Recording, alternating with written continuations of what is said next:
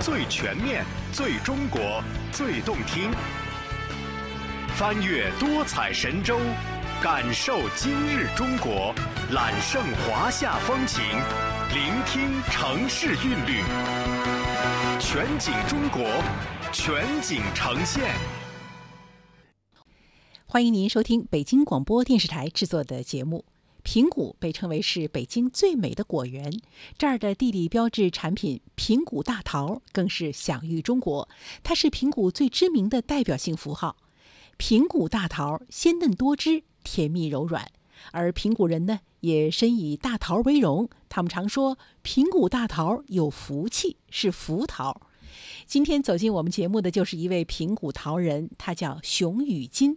和老一辈桃农不同的是，这个年轻人脑子里想的更多的是如何将产品和消费互联网连接起来，帮助农民提升品质，卖出好价格，让农产品从生产到销售都更有效率，也更加智能，让平谷大桃的美味让更多的国人所享用。好，我们来听熊与金的故事。我们的节目多次介绍过北京平谷的地理标志产品平谷大桃。平谷大桃鲜嫩多汁、甜蜜柔软，是中国最有名的桃子品种之一。而平谷人呢，也深以大桃为荣。他们常说平谷大桃有福气，是福桃。今天走进我们节目里的就是平谷的一名种桃人，他叫熊宇金。和老一辈桃农不同的是，这个年轻人脑子里想的更多的是。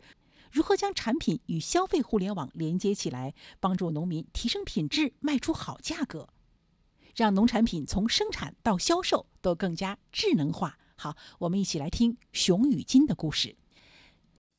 我是从湖南移栽到平谷的一棵果树，干农业嘛，果树的这个根儿已经深深地扎根在了这片土地上。我相信呢，通过我自己的努力，我们要开花结果，要结出。平谷人民满意的果实。这个称自己为果树的人，正是我们今天故事的主人公——北京端汇农业科技有限公司创始人、平谷区青年创业协会熊宇金。他这棵果树从2014年扎根到平谷之后，通过农产品销售等方式，帮扶低收入农户增收，让乡亲们的生活开出了花儿。但其实，熊宇金这位创业青年原本有着一份相当稳定的工作。当时担任的是学校的团委书记，负责学生的这个创业教育。嗯，在这个过程中，其实内心有颗创业的种子已经萌芽了，然后就觉得可能当老师，我现在是这样，可能十年以后我还是这样。我认为创业是一个很刺激的事情，然后还是要去挑战，所以呢，就出来了。我们是想升级平谷大桃，嗯，平谷仙桃有着三四十年的积累，品牌各方面已经不错了，对。但是呢，仙桃它就七八九仨月，嗯，然后平时就没啥东西，呃，那会儿的老百姓没有定价权，就是大车一来，指着这个桃，这桃两块，一块，就农村的老话叫货到地头死啊，你老百姓只要桃摘下来，就是人家说了算了，就是老百姓很辛苦，那。得抢筐啊！大车一来，他带着筐子来的，你就是早上凌晨两三点、三四点，就挺可怜的。这些老头老太太们，因为抢不着筐，他桃往里放不了。你不去抢着，你家的桃你就卖不出去。呃，那会儿的老百姓没有定价权。说干就干，二零一七年，熊宇金和几位创业伙伴共同创办了平谷本土农业品牌桃娃。桃花开时卖大桃，这是我们当时做出的一个。创新的一个模式，嗯啊，我们鼓励的是不是我们一定要给老百姓卖东西？我们是做两个方面，嗯，第一个方面呢，就是把老百姓最好的东西卖出最高的价格。还有，当老百姓真正出现销售难题或者困难的时候，我要托底。中间这一段让老百姓自己去卖，他卖的钱装他自己兜里，他的幸福感更足。中间这一段我们要帮老百姓干啥？培训老百姓。去教他怎么通过电商、通过自媒体去卖这个东西。那第二个，我们要干的就是引进物流企业，它的运输成本降低了，所以这个增收的这几十块钱都是老百姓增收了。但是对于适应了传统销售模式的桃农们来说，这些先进的销售模式就是痴人说梦。一开始没有人愿意和熊宇金一起干。我记得印象最深刻的时候，我们做那个大桃认购的时候。那老百姓都觉得我们是骗子，因为在他们种桃的这几十年的这种这历史中，没有一个人说开桃花的时候就把钱给你了。我是真给了百分之三十，我签合同，那也不信。我当时还不会说平谷话，我还是一个外地口音，那外地来的这个骗子，对吧？后面我是通过政府的方式找到村集体，我们一起来签，村集体来背书做保障，我们才把这事给办了。后面就是导致的是。有些老百姓，你不跟我签还不行，你凭啥跟他签？你不跟我签？后面因为看到了，真的是真金白银进兜了，真有收益不愁卖呀。二零一七年到二零二零年，桃蛙公司在熊宇金的带领之下，通过仙桃销售，累计帮助农民增收三百多万元。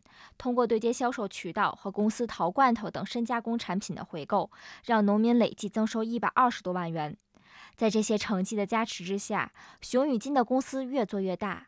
但他始终没有忘记自己的初心。我经常会会跟我们的采购讲，我说收桃也是，我说你们一定要跟老百姓，要是一条战线上的人。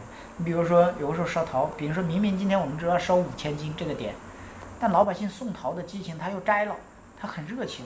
有的时候老百姓咔一招，可能送到八千斤了。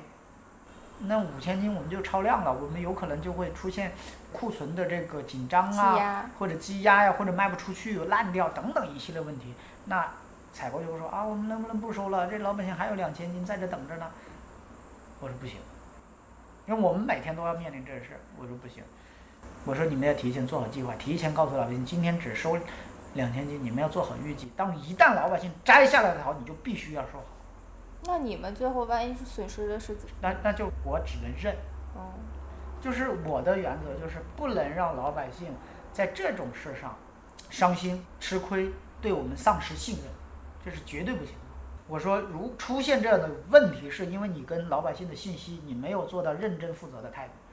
你可以提前同步给他，你今天收五千斤，比如说你怕老百姓有这种情况，你就报公布他收三千斤，你就尽可能的缩小你的这个。这个这个收购的差距，你不能说老百姓送过来了你不收，这是不行的。我是调整是你们的事儿，跟老百姓沟通是你们的事儿，你别让老百姓摘这么多呀。因为我觉得我是鱼，老百姓就是水，我离不开水，我离不开老百姓。正是因为始终和老百姓一条心，彼此的信任也越来越深。但这样的信任，最初也给熊宇金带来了一些烦恼。就跟我们今天我们家桃树。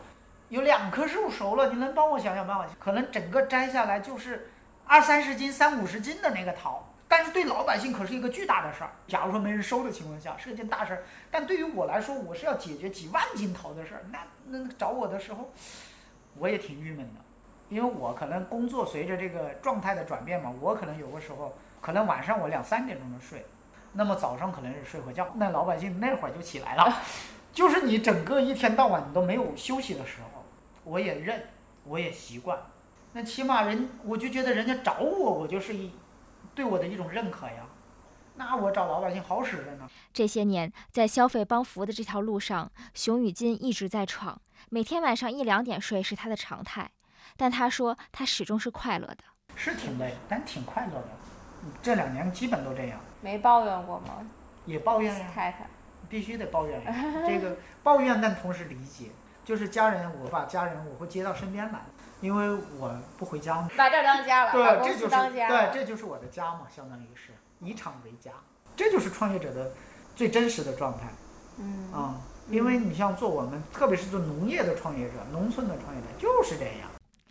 随着平谷大桃产业链的逐渐完善，近年来熊宇金把目光放眼到了更宽广的领域。在熊宇金看来，是平谷这片热土养育了他这棵小小的果树，是百姓的辛勤浇灌让这棵小树慢慢的开花结果。对于这份恩情，他始终感念于心，所以他不会停下奋斗的脚步。去年开始，在这么难的情况下，我要开始做这个互联网加蔬菜。要帮助平谷区蔬菜产业像做成苹果大桃一样，这就是一个新的故事。所以我在不一每一个每一个的这个阶段，我在找不同的目标，就是就像果树一样，一年复一年，一年一年的结出新的果实一样。因为我不能停下来，我们在做老百姓满意的这些果实，停下来这就感觉失去了生命的意义啊。以上是北京广播电视台制作的节目，感谢各位的收听，再见。